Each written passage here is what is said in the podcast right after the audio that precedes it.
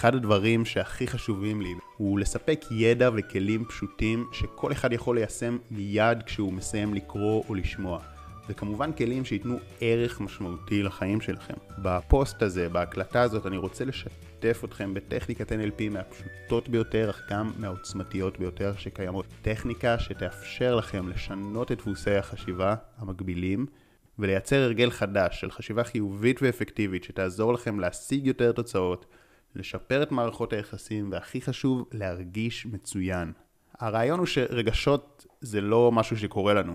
רגשות זה משהו שאנחנו מייצרים. רוב האנשים בטוחים שמה שגורם להם להרגיש טוב או להרגיש רע זה אירועים חיצוניים. מה שאנשים סביבם עושים ואומרים, המצב במדינה, ההישגים החומריים שלהם וכדומה. על פי הגישה הזו, אם הכל מתרחש בהתאם לציפיות שלהם, אז הם יכולים להרגיש טוב. אבל אם קורים דברים רעים, והם לא משיגים את מה שהם רוצים, אז הם מרגישים קצת פחות טוב. וזו גישה מאוד בעייתית, כי בתכלס אנחנו אף פעם לא יכולים לשלוט בנסיבות חיצוניות ובתוצאות. אבל הבשורה היא שאנחנו כן יכולים ללמוד לשלוט ברגשות ובמה שאנחנו חווים. וזאת מפני שהסיבה העמוקה לרגש היא לא דבר חיצוני, זה תהליכים פנימיים. אמנם אין ספק שאירועים חיצוניים משפיעים על הרגש, אבל הם לא מייצרים אותו. וההוכחה לכך היא ששני אנשים יכולים לעמוד בדיוק באותה סיטואציה, לראות ולשמוע את אותם הדברים בדיוק, ובכל זאת להרגיש משהו שונה לגמרי. הסיבה שזה קורה היא בגלל שהם מתמקדים באספקטים שונים של הסיטואציה ונותנים לה פרשנות ומשמעות שונה לחלוטין. אז התהליך הזה של התמקדות באספקטים מסוימים קורה באופן מאוד אוטומטי בהתאם לתוכנות שרצות לנו בראש.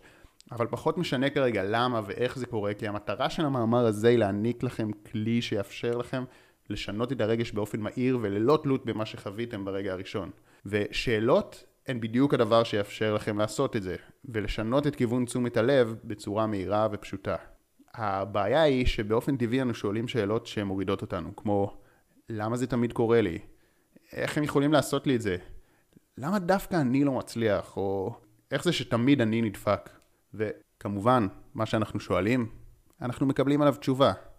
זה תהליך לא מודע, אבל התוצאה שלו ברורה וניכרת לעין. רוב האנשים נוטים להתמקד בשלילי ולכוון את תשומת הלב שלהם לבעיות במקום לפתרונות.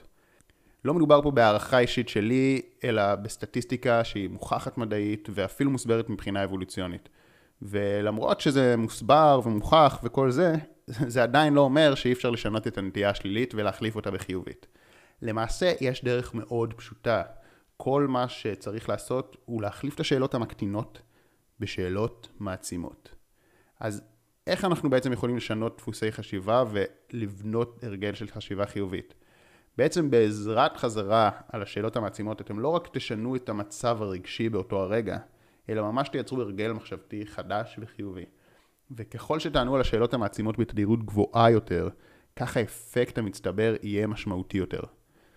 תדמיינו רגע ואדי קטן שאתם מזרימים אליו מים, ושוב מזרימים אליו מים, ושוב ושוב, עד שלאט לאט הוא מתרחב, והוא הופך לנחל ובסוף לנהר, וכל פעם שרק יורד גשם, המים זורמים ומתנקזים אליו באופן אוטומטי. באותו אופן בדיוק כשאתם שואלים את השאלות, אתם מייצרים שינויים פיזיים בנתיבים הנוירולוגיים שלכם. רק עם הבדל קטן, שהמוח שלנו הרבה יותר גמיש מסלעים ואדמה. פסיכולוגים אומרים שהוא יכול לייצר הרגלים ואוטומטים חדשים אפילו תוך 21 יום. ואם ממש תתמידו עם התהליך במשך מספר חודשים, אז לא רק שתייצרו דפוסי חשיבה חיוביים, אלא ממש תשנו את כל מערכת האמונות שלכם, על עצמכם ועל העולם. אז הנה כמה שאלות שהוצבו במיוחד על מנת לעזור לכם לחוות יותר רגשות חיוביים ומצבי תודעה כמו שמחה, עושר, מחויבות, נחישות, התלהבות, תשוקה, הכרת תודה, אהבה, ביטחון ועוד רגשות. כמובן שאתם יכולים להחליף את השאלות בהתאם למצבים הרגשיים שאתם רוצים לחוות יותר. תנסו אפילו תוך כדי שאתם מקשיבים לענות על זה מנטלי ואחר כך תענו על זה שוב בצורה עמוקה יותר. אז הנה שאלה ראשונה. מה מלהיב אותי? למה אני מצפה בהתלהבות? למה זה מלהיב אותי כל כך? מה מלהיב בזה? עוד שאלה.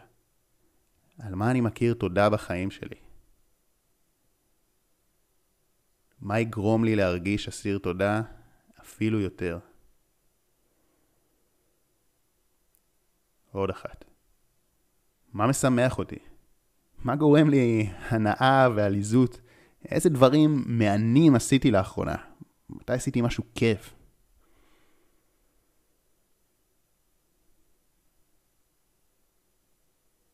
שאלה רביעית. איזה דברים אני גאה שעשיתי? מה יגרום לי לחוש גאווה בעתיד? למה אני גאה בזה?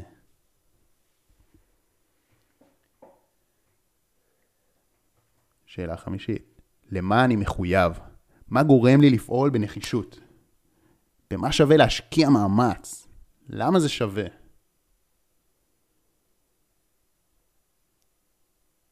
שאלה אחרונה להיום ואחת החשובות. מה אני אוהב בעצמי? ומה אני אוהב באנשים אחרים ובעולם? אוקיי, אז אלה השאלות, וטיפ אחד אחרון לפני שאתם תתחילו ממש לענות על השאלות המעצימות בעצמכם, שהחוכמה היא לא לענות כמו רובוט, אלא לנסות להרגיש, ממש לחוש את התחושות בגוף. לכן, נסו להתעמק במקרים ספציפיים, במקום לחשוב על הכללות והפשטות, כי הפרטים הקטנים הם אלו שגורמים לנו להרגיש הכי הרבה, אבל דווקא אליהם אנחנו לא שמים לב. בנוסף לזה, ברגע שאתם כותבים ולא רק עונים בראש, זה מעצים את האפקט בכמה רמות. לכן ההמלצה היא לייצר לכם מחברת של שאלות מעצימות ולענות על השאלות בכתב. מומלץ בחום לקחת כמה דקות ביום, לענות על השאלות האלה ולהתמלא בעוצמה רגשית, זה ישנה לכם את היום. זה ישנה את התגובות שלכם למצבים מאתגרים, יגרום לכם לפעול ביותר נחישות ומחויבות, ישדרג את מערכות היחסים ובעיקר זה יגרום לכם להרגיש מצוין. שבסופו של דבר זה מה שכולנו רוצים, נכון? אז אתם מוזמנים להמשיך לשמוע עוד הקלטות ולקרוא עוד מאמרים באתר, זה מאוד מומלץ, אך כמו שאתם יודעים, ידע לא עושה שינוי. מה שעושה שינוי הוא שימוש בידע, ולכן לפני שאתם ממשיכים לעוד דברים, קחו כמה דקות, תענו על השאלות האלה בכתב, ואחרי זה תבחרו לפחות שלוש שאלות שאתם מתכוונים לענות עליהן כל יום במשך החודש הקרוב. מובטח שלא תרצו להפסיק. אני אשמח מאוד לשיתופים, אני מזמין אותך או אותך לשאול כל שאלה כאן למטה או בעמוד הפייסבוק או באתר שאני מזמין אתכם להיכנס ולקרוא עוד מאמרים מעניינים ומרתקים. אני אשמח לענות לכם באופן אישי ואולי גם לכתוב מאמר או להעלות וידאו במיוחד בשבילכם. אז באמת בהמון אהבה ומקרב לב, שחר כהן.